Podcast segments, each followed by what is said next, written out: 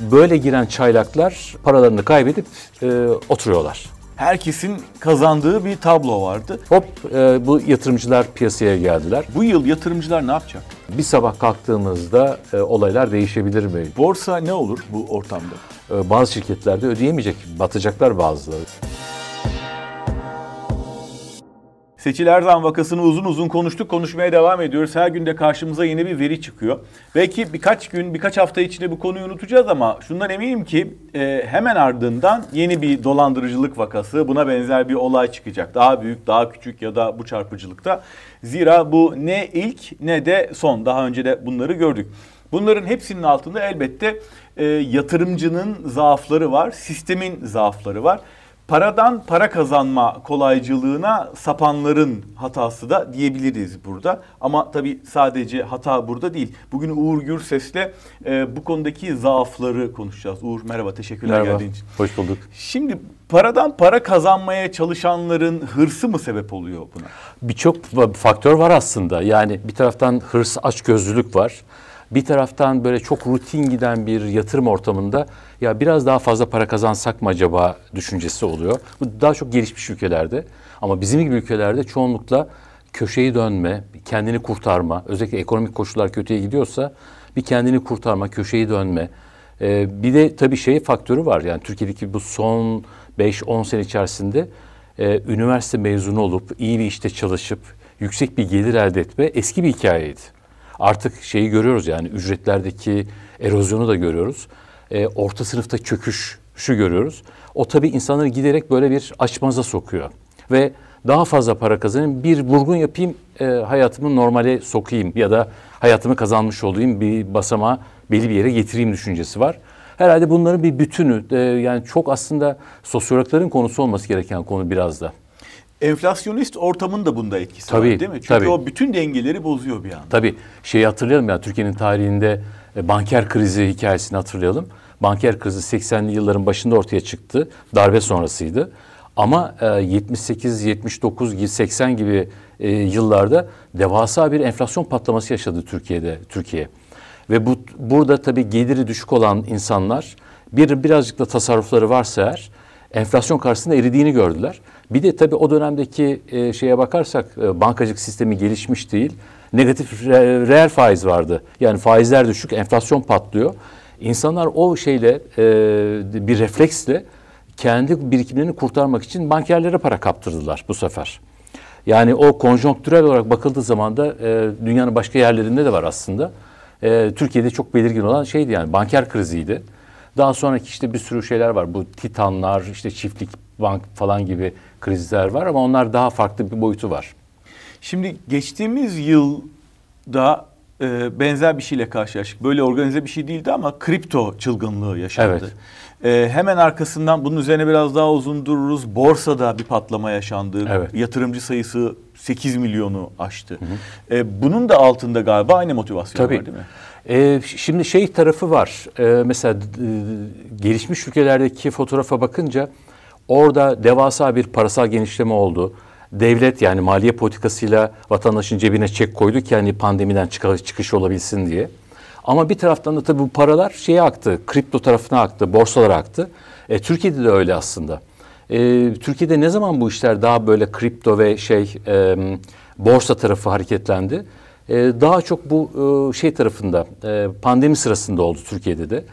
E, ben genel şeye bakıyorum böyle e, dağılıma bakıyorum. Mesela borsada 1 milyon yatırımcı varken e, işte bundan 2 sene önce şimdi 8 milyona geldik. E, portföy dağılımları şöyle bir fotoğraf veriyorum bir gün çok ilginç. 10 bin 20 bin arası işte en maksimum 100 binlik tasarruf e, işte diliminde e, milyonlar var. Yani 7,5 milyon kişi var. E, çok az bir kısım yani yüzde e, on dörtlük bir dilim e, ki bu zaten e, 100 bin 200 binin üzerindeki bir e, şey dilimliğe karşılık geliyor. Çok az 200 bin kişinin elinde yani borsa değerinin borsanın borsa değerinin e, yüzde sekseni neredeyse e, 200 bin kişinin elinde. Yani neredeyse mutfak paralarından artırdıklarıyla tabii, insanlar tabii. yatırım yapmış. Bin lirayla, 500 lirayla, 100 lirayla falan girilmiş. Devasa patlama zaten o dilimlerde ortaya çıkmış. E, ve tabii şöyle de bir fotoğraf oluyor. E, bu kripto da öyle. E, kriptoda da e, BIS'in bir raporu vardı. e, bizim gibi ülkeleri incelemişler, gelişmiş ülkeleri incelemişler. Orada çıkan fotoğrafta Türkiye birinci yani o hesap kripto borsalarında hesap açtıran sayısında bakıldığı zaman Türkiye birinci çıkıyor. İşte Kazakistan falan gibi ülkeler de var. Ee, yine ortak noktası 35 yaş altı e, kişilerden, gençlerden oluşması ve bunların hepsinin ortak özelliği yüzde 78-80'inin para kaybetmiş olması. Hı hı. Bu şuna benziyor. Aslında bu aslında e, bu e, Ponzi e, fotoğrafında da var, saadet zincirinde de var. Böyle giren çaylaklar e, paralarını kaybedip e, oturuyorlar. Ve e, ne yazık ki yani şey var, yani böyle büyük bir pasta ve dilim e, havuç olduğunu düşünüyorlar. E, üstüne atlayınca da zarar ediyorlar. Kripto da öyle, e, şey de öyle. Hatta forex işlemleri başka bir boyutu. E, orada kaldıraçlı işlemler yapılıyor. Hiç uzmanı olmayan insanlar konunun e, işte e, Amerikan borsasında ya da uluslararası borsalarda e, dolar euro trade ediyorlar kaldıraçlı bir şekilde. Yani oradaki istihdam rakamlarını bilmiyorlar, oradaki faiz oranlarını bilmiyorlar ama bunu bir kumar gibi kaldıraçta oynuyorlar. İşte 100 bin dolarlık bir kontratı alıp sadece 2 bin dolarlık bir e, teminat yatırıp e, 100 bin dolarlık kaldırıcı e, oradaki kurdaki oynayışlara, oyna, oynaklıklara oynuyorlar ve zarar ediyorlar çoğunlukla da. Hı hı. Böyle bir fotoğraf var. E, şeye de bakınca ben Ponzi e, e, çarkları hı hı. ya da işte saadet zincirleri nasıl Oraya ortaya çıkıyor? Oraya gelmeden önce hı. bir şey soracağım. Tabii. Şimdi kripto ortamı geçen yıl çok e, hareketliydi. Yani evet. sürekli yükseliyordu yükseliyordu sonra bir anda düştü. Ama hı hı. bu arada başka bir risk daha vardı. O da e, bir takım merdiven altı şirketlerin bu konuda kurulmuş olmasıydı Tabii. ve onların da ortadan kaybolmasıydı. Evet. Bazılarının kaçması, kapanması filan. E, bu ortam biraz düzenlendi mi Türkiye'de? Geçenlerde Mehmet Çimşek bununla ilgili bir yasa çıkaracağız. Gri listeden çıkışımız için son gerekli olan da bu diyordu. Şimdi daha güvenli bir ortam var mı? E, aslında şöyle bir fotoğraf var. Merkez Bankası bazı işlemlere bu, işte, blokajlar koydu. Şunları yapamazsınız falan dedi ama e, tam düzenlenmiş değil Türkiye'de. Dolayısıyla e, bir taraftan bunu bir sermaye piyasası aracı olarak görmediği için sermaye piyasası e, kurulu biraz geride duruyor. Dünyada da aslında öyle. Mesela Amerikan sermaye piyasasını düzenleyen SEC e, hala şey çıkarabilmiş değil. Yani borsada borsa fonları kripto cinsi yapılabilir mi yapılamaz mı buna daha yanıt verebilmiş değil. E, o var, e, düzensizlik var. E, tabii şey de var, finansal okuryazarlıkta olmadığı için o hani ona otoritelerin yapabileceği bir şey yok. Yani yapabilecekleri var. Eğitim ve uyarı e, tarafı var ama e, insanlar şey bilmiyorlar. Mesela kripto e, aldın, onu nerede tutacaksın? Sıcak cüzdanda mı tutacaksın? Soğuk cüzdanda mı tutacaksın? Bunların riski nedir? Birçok şeyde var zaten. Yani bu saadet zincirlerinde de var, forex işlemlerinde de var. İnsanlar bilgi sahibi olmadan buralarda e, işlemler yapıyorlar ve zarar ediyorlar doğal olarak. Hı hı. Biz yeni çıkacak yasanın esaslarını daha bilmiyoruz. Bilmiyoruz evet. Bununla ilgili bir şey Bilmiyoruz. şey çıkmadı. Şimdi aynı durum aslında borsada da var. Borsada o 1 milyondan 8 milyona gelmesinin sebebi o e, seçimlerden önce yaşanan rally. Orada evet. milyonlarca kişi dahil oldu. Evet. Çünkü orada herkesin kazandığı bir tablo vardı. O yüzden de dediğin gibi az önce o küçük rakamları bile insanlar getirdiler hesap açıp orada evet. yatırıma döndüler. Bir de orada tabii şöyle bir şey oldu. Tam döviz işlemlerinin işte baskılanmaya çalışıldığı bir dönemde seçimden önce ee, Ankara'daki otoriteler ve Merkez Bankası e, ve siyasetçiler şunu istiyorlardı. Vatandaş döviz almasın da ne alırsa alsın. Hı hı. Türk lirası bir işlem yapsın. E, vatandaş tabii ki e, borsaya doğru yönlendirildi. Bir takım spekülatörler kaldıraçlı işlemlerle bazı şeyleri, hisseleri bayağı bir oynattılar. Bir, tabii kısa vadede çok yüksek kazanç herkesin dikkatini çekti. Özellikle küçük yatırımcının. Hop e, bu yatırımcılar piyasaya geldiler. Sonra o yatırımcılar e, mal boşaltıp da zarar ettirince herkes oturdu kaldı. Bu sefer siyasetçiler seçim öncesi aman vatandaşın canı sıkılmasın çünkü işte milyonlarca kişi borsaya gelmiş ve zarar ediyorlar. Bu sefer işte borsa yükselecek e, laflarını söylemeye başladılar. Ben ilk defa bir sermaye piyasası kurulu başkanından borsa yükselecek e, göreceksiniz gibi bir laflar duydum ve bunu retweet etti şeyden e, bakanın e, tweetini. E, orada şöyle bir şey tabii e, arkasından da biliyorsun bu bireysel emeklilik sigortası var. E, hepimizden şey kesiliyor yani otomatik kesilen tarafı da var. Devlet katkıları var devlet katkılarının parası normalde his, şeyde duruyordu. Devlet tahvilinde duruyordu. Bir düzenleme yaptılar. Dediler ki buradan 20 milyar lirayı şeye e, borsaya e, yatırabilir hale getirdiler. E, zorunlu olarak da o borsaya girmiş oldu ve oradan da bir pompalama oldu e, seçim öncesinde ve e, tabii borsanın yükselişine bayağı bir katkısı. Hı hı.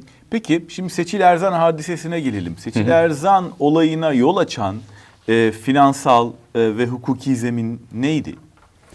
E, birincisi şey var tabii yani bu e, e, mevcut soruşturma e, bilgilerimize göre e, bankanın içinde ama bankanın yükümlülüğü olmayan bir şekilde bir e, paralel bir tezgah kuruluyor, çark kuruluyor.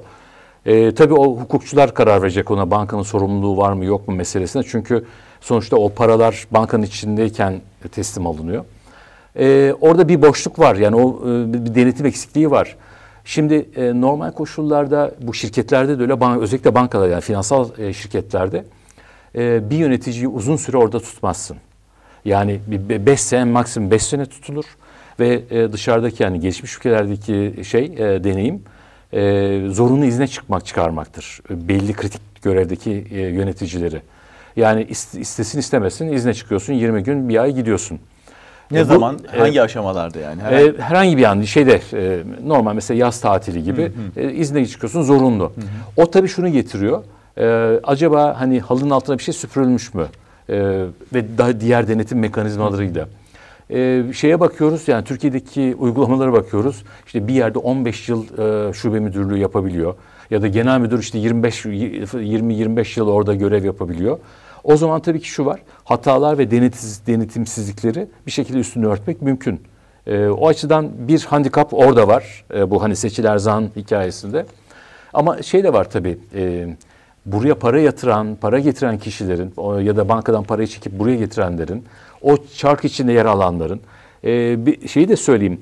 Zarar etmiş olmaları gerekmiyor. Yani orada kar etmiş olanları da bir şekilde soruşturulması gerekiyor bana göre. Çünkü e, bir sebepsiz zenginleşme aslında. Yani dünyanın hiçbir yerinde e, 50 koyup 100 alıp e, çok kısa sürede çıkamıyorsun.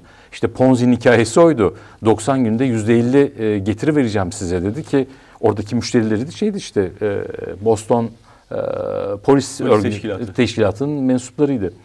E, Türkiye'de de işte bu Seçil Erzan hikayesinde de onu görüyoruz. Yani çok kısa sürede yüksek getiriler elde ediyor bazıları. Bazıları sona kaldığı için sopa yiyorlar çok büyük bir denetizm denim şeyi var. Bir açıklık var orada. Bu peki hangi sınıfa giriyor? Ponzi mi, saadet zinciri mi yoksa ee, düz dolandırıcılık şimdi mı? Şimdi daha çok e, hem dolandırıcılık tarafı var hem de Ponzi tarafı var. E, Ponzi tarafı daha çok böyle kapalı çalışıyor. E, ve e, şeyi tanıyorlar yani Ponzi'ye girenler e, bu çarkı çevreni tanıyorlar, bizatihi tanıyorlar. Dünyanın her yerinde böyle olmuş. Ama mesela saadet zincirinde e, bu daha böyle geometrik büyüdüğü için her kişi beşer kişi buluyor. O beş kişi bir başka beş kişi buluyor. Ve geometrik olarak çoğaldığı için ilk tezgahı çarkı kuranı tanımıyorlar sonraki e, dilimde yer alanlar. Daha çok bu Ponzi e, ama dolandırıcılık tarafı da var. Çok açık yani. Hı hı. E, çünkü resmen e, dolandırmış şeyleri e, oradaki katılımcıları. Hı hı. Peki biz bir Ponzi girişimini bir bakışta tanıyabilir miyiz? Ayırt edebilir miyiz güvenilir bir yatırımdan? Şöyle Ponzi'de daha çok e, e, şu, şu fotoğraf var. E, getiriler çok böyle yüksek, başlangıçta çok yüksek bir getiri yok. E, şeyde de var bu aslında yani e, Ponzi'nin kurduğu sistemde de var geçmişte. Madoff vardı işte bu küresel kriz sırasında. Madoff şöyle bir şey yapmış. E, Amerika'da biliyorsun işte o, o dönemlerde yüzde beşler falan seviyesinde faizler. E, işte yüzde on üç getiri sağlamış. Ve ilginç olan şey hep düzenli. Hiç zarar etmiyor, hiç düşmüyor getiri. O işte karakteristik şeylerinden bir tanesi bu. Ee, çok fazla dikkat çekmeyen ama yüksek getiri sağlıyor. Ama altında bir yatırım yok. Ve e, ve düzenli olarak geliyor. E, kimseyi de şüphelendirmiyor. Yani işte düşse dersiniz ki ne yatırım yaptın ki e, düştü. E, o onu sordurmuyor mesela. E, herkes razı olduğu için işte %13 getiri çok güzel, güzel portföy yönetti. %13 getiri sağladık diyor. Herkes evine gidiyor. Dolayısıyla çok da fazla belirgin değil. E, saadet zinciri işte başka bir şey. O, orada herkes yeni giren eskiye veriyor. Orada da şey var yani çok açık bir piramit zinciri olduğu. E, o hani gelir şey düzeni olarak hani e, entelektüel seviye olarak da e, saadet zinciri daha şey sıradan insanlara çok tavlayabilecek bir şey. Ama Ponzi'de bir yatırım olduğu söyleniyor. Ve yatırım gizli her zaman için. Ne olduğunu bilmiyorsun. Alt tarafında nasıl bir yatırım olduğunu bilmiyorsun. E, ve e, saklanması söylüyor işte kimseye söylemeyin. Bu kapalı bir zincir deniliyor. O, o şekilde yürüyor. Yani yüksek e, getiri vaadi, düzenli bir şekilde aynı gelirin gelmesi. Evet. Baktığımız zaman şüphelenmemiz gereken bir şey. Bir tabii, de gizlilik tabii, faktörü tabii, var. Ve gizlilik faktörü var. Ee, aslında e, şey e, Amerika'da yapılan bir şeyde kategorizasyon yapılmış.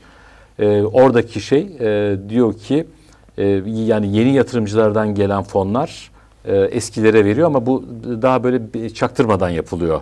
Şey değilse çok belirgin. E, piramit e, sadesince çok belirgin. E, ve şey yeni katılımcılar, e, mevcut katılımcılar parayı yatırdıkları ya da mevcut paraları koruduğu sürece çark bozulmuyor e, Ponzi'de. E, hepsinde öyle olmuş aslında. Hep bir, bir aşamada çark bozulmuş. E, işte 100 sene önce Ponzi'nin sisteminde öyle. Madoff'un e, sisteminde öyle 65 milyar dolar olduğu söyleniyor ki 2008-2009 krizi sırasında işte Lehman Brothers batıyor. Arkasından tabii bir likiditeye dönüş talebi olunca e, Madoff'un sistemi de çöküyor. E, burada da aslında muhtemelen böyle bir şey oldu. Yani çark yeni oyuncu sokamadığı için patladı. Bunu yasal düzenlemelerle engelleyemiyoruz değil mi? Çünkü her şey aslında yasal çerçevenin içinde oluyor. Kapalı e, gruplarda olduğu için. E tabii e, kapalı grup olduğu için e, şey bilin, bilinmiyor. Şimdi şu var. E, bir yatırım fonu e, hani yatırım yatırım fonu gizli fon diye konuşuluyor. Yatırım fonları gayet iyi bir şekilde düzenlenmiş durumda Türkiye'de. Herkes kendi yatırım fonunu işte e-devlete giriyorsun. E, MKK'ya yani Merkezi Kayıt Kuruluşu'nun web sitesine giriyorsun e, hangi yatırım fonun var, hangi e, menkul kıymetin var, hangi hisse senedin var görüyorsun saklamadaki sana söylenen şey eğer doğruysa ki doğrudur. E, dolayısıyla onu çek etmek mümkün. E, burada da e, işte gizli bir fon denildiği için muhtemelen o biraz işte dolandırıcılık tarafı da orada.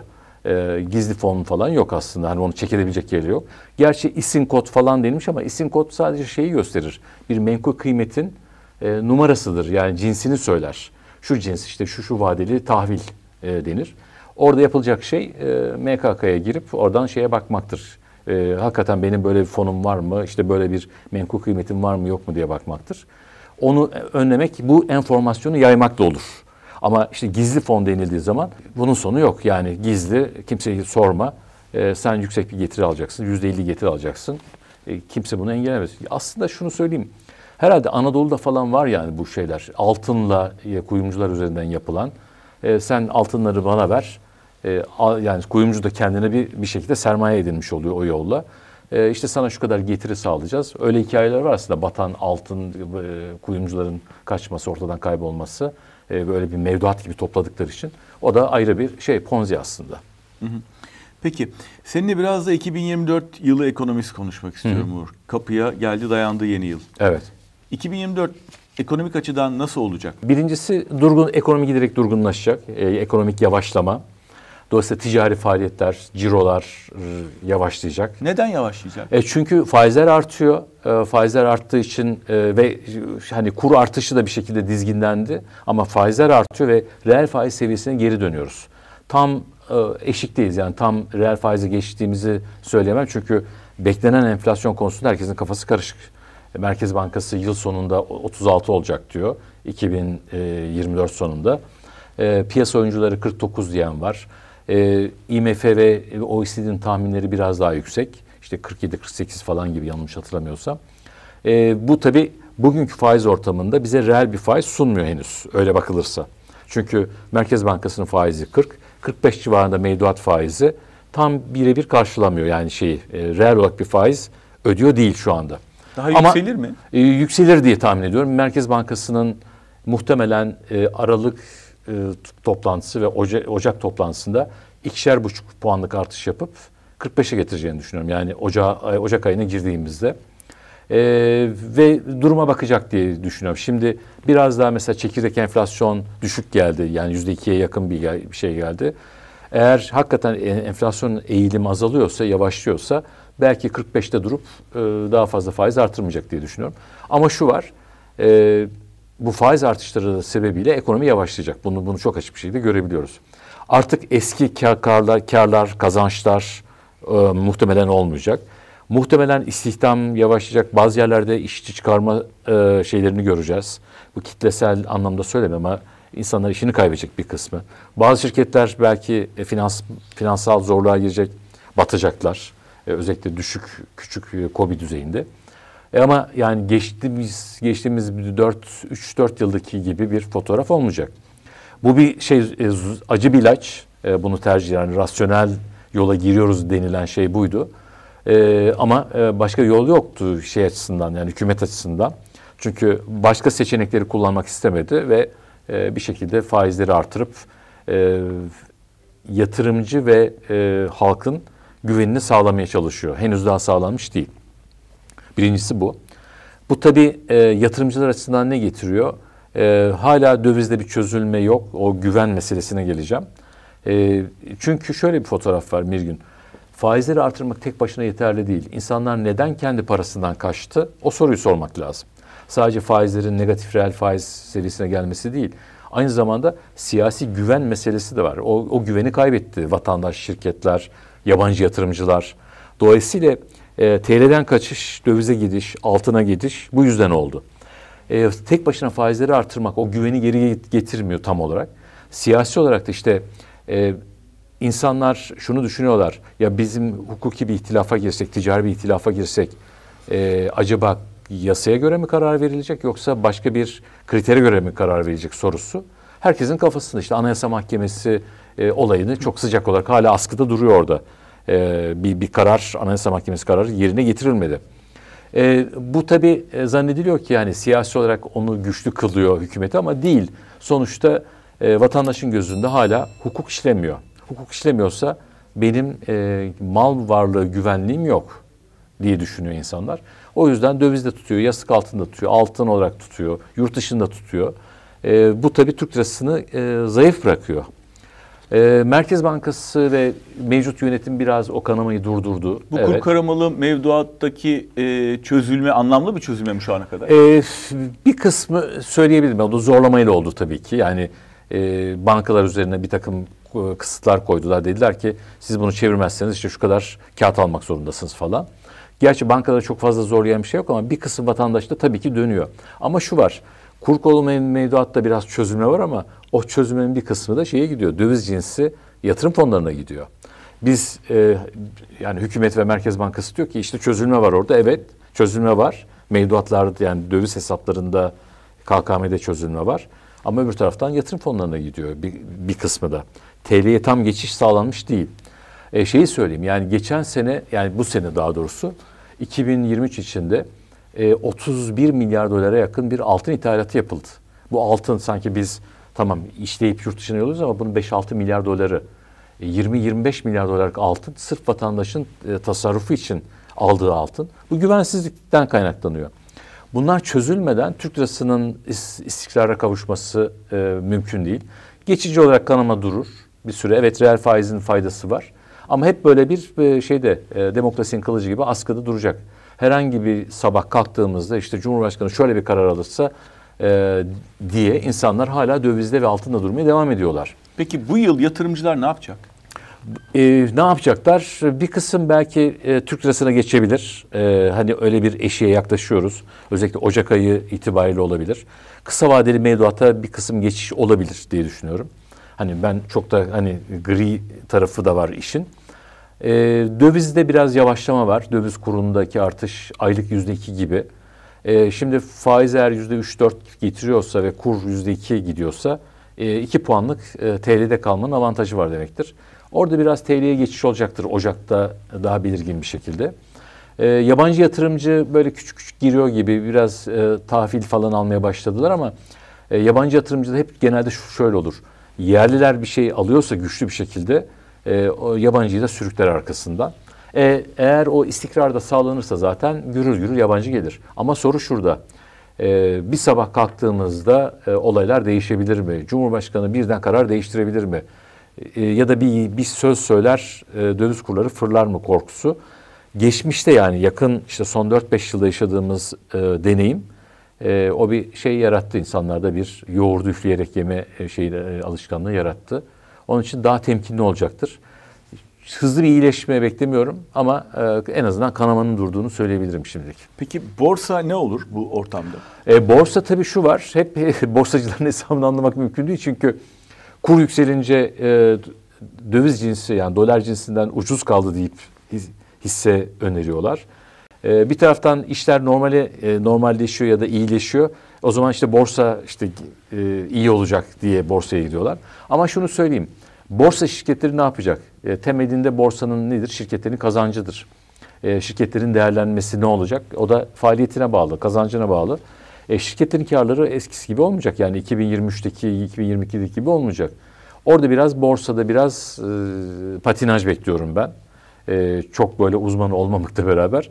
E, bir tek oradaki faktör yabancı yatırımcı biraz böyle stratejik hisse alımı yaparsa belki biraz para koyarsa e, yabancı e, döviz getirip o zaman işte belli hisselerde hareketlenme olabilir ama herhalde olursa da e, blue chip yani büyük e, ihracat yapan, e, reel sektörde e, iyi iş yapan şirketler olur diye düşünüyorum. Finans sektörü ne yapacak? Geçen yıl ya da içinde bulunduğumuz bitmekte olan yılda olağanüstü karlar elde etti. Evet. Önümüzdeki yıl aynı şey olmayacak herhalde. Olacak Olmayacak. E, iki şey var. E, eskisi kadar kar edemeyecekler. Bir. iki e, enflasyon muhasebesi uygulanmayacağı için bankalara o kallavi bir şekilde e, vergi, vergi ödeyecekler. E, hazineye gidecek o karların bir kısmı.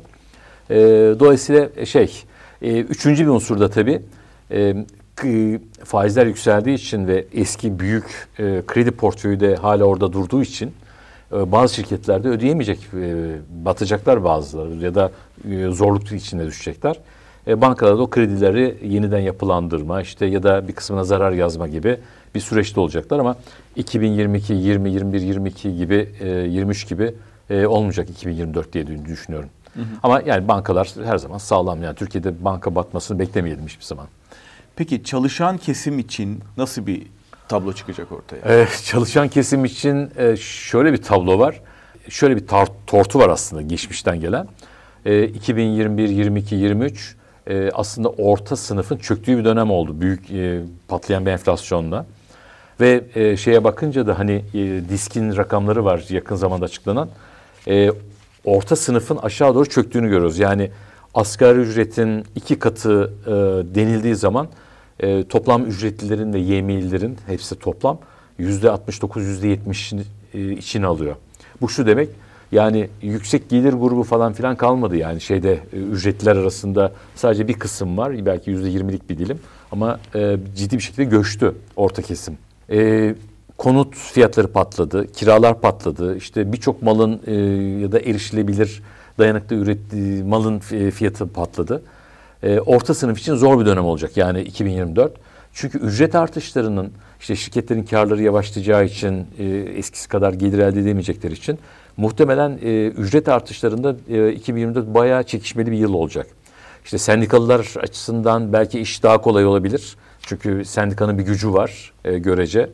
Ama e, sözleşmeli çalışanlar açısından o erozyonun devam edeceğini düşünüyorum açıkçası. Çünkü ekonomi yavaşlayacağı için işini kaybetmek mi, düşük zamma razı olmak mı e, bıçak sırtı bir yere gelebilir e, şeyler açısından. Özellikle e, beyaz yakalılar açısından. E, öyle bir zorlu bir dönem olacak 2024 diye düşünüyorum. Çünkü e, asgari ücret artışıyla beraber e, işverenlerin muhtemelen e, asgari ücret bir zorunluluk ama orta ve üst kesimlerdeki e, artış zorunlu değil. Onların enflasyon göre belki daha düşük bir artış olacak diye tahmin ediyorum. O da yine o göçüşü devam ettirecek yani aşağı doğru göçüşü devam ettirecek diye düşünüyorum. Peki önümüzde kolay bir yıl olmayacak yani. Hı hı. Önümüzde bir seçim var. Seçim evet. ekonomisi çıkacak mı ortaya kısa dönem için? Ee, benim tahminim çıkacak. Şöyle çıkacak. Yani e, önümüzdeki 3 ay içerisinde, 3-4 ay içerisinde e, küçük küçük birçok şey de olacak. İşte ne bileyim e, bu emekli şeylere e, Cumhuriyet ikramiyesi 5 bin lira e, önce verilmeyecek çalışanlara dedi. Sonra tak verildi. Orada yaklaşık 4-5 milyon kişi var o grupta. İşte beşer binden nereden bakılsa bir 20-30 milyar arası bir ilave faturası var.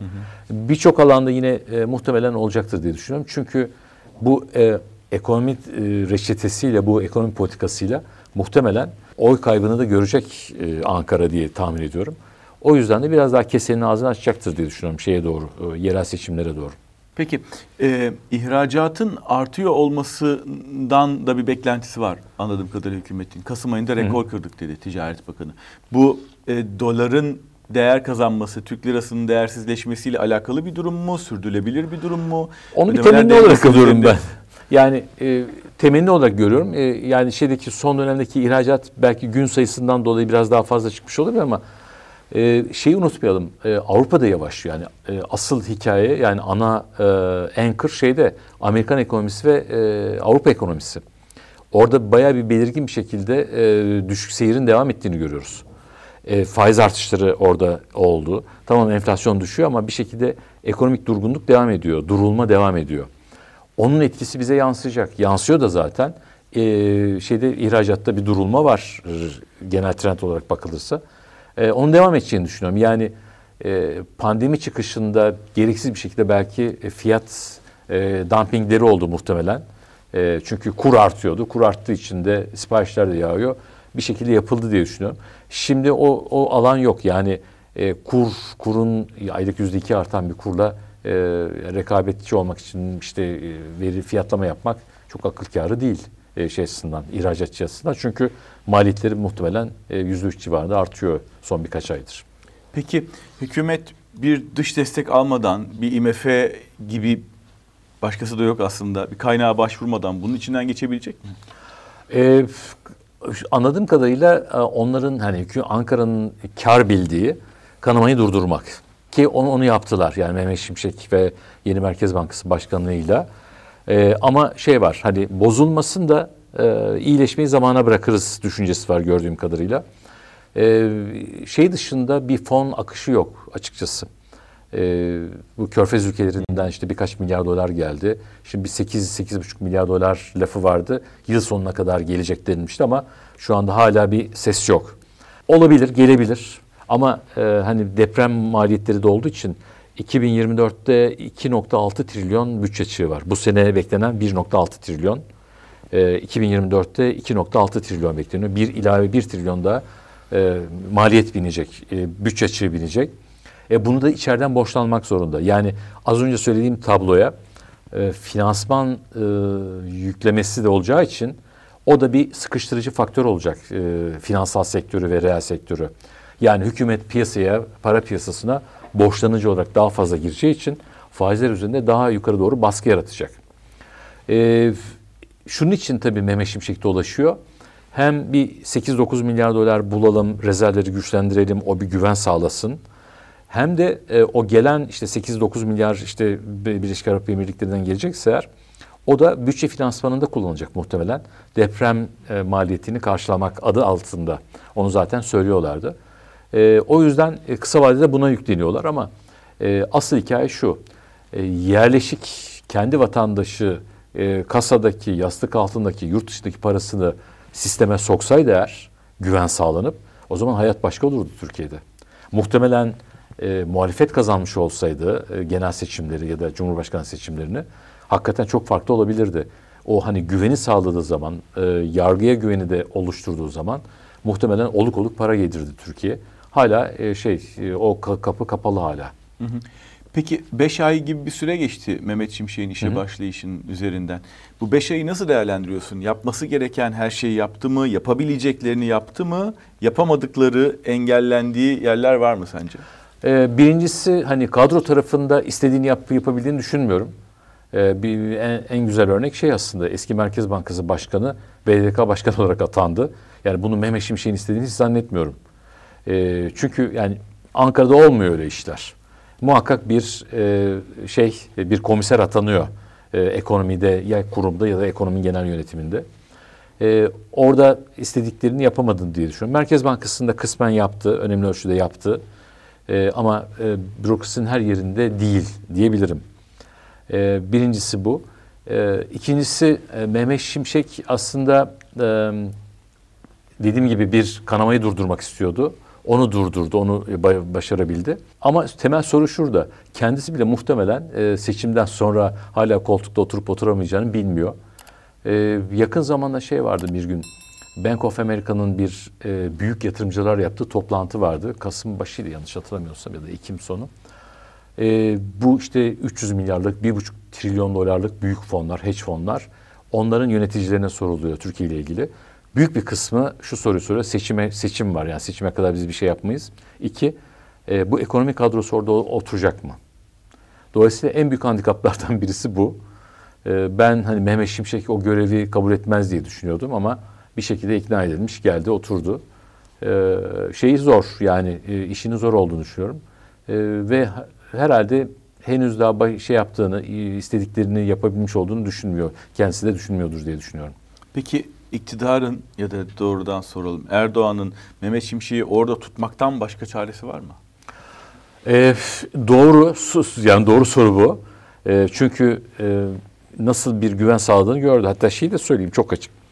Mehmet Şimşek atanmasından sonra bankacılık sistemine böyle 7-8 milyar dolar girdi. Nakit olarak girdi. Belli ki insanlar seçimden önce ne olacağı bilmiyoruz. Sermaye kontrolü gelir, şu olur, bu olur diye paralarını çekmişler sistemden. O paralar tekrar geri geldi.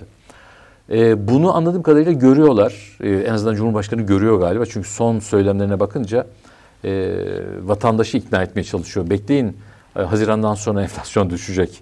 Biraz zaman alır para politikası diye. Bana kalırsa yok. Mehmet Şimşek'ten başka şansı yok. Yani ne partide başka birini getirip o aynı güveni sağlayabilir ne de e, başka türlü e, mümkün değil. Uğur çok teşekkür ederim. Çok sağ olun. Ben teşekkür ederim.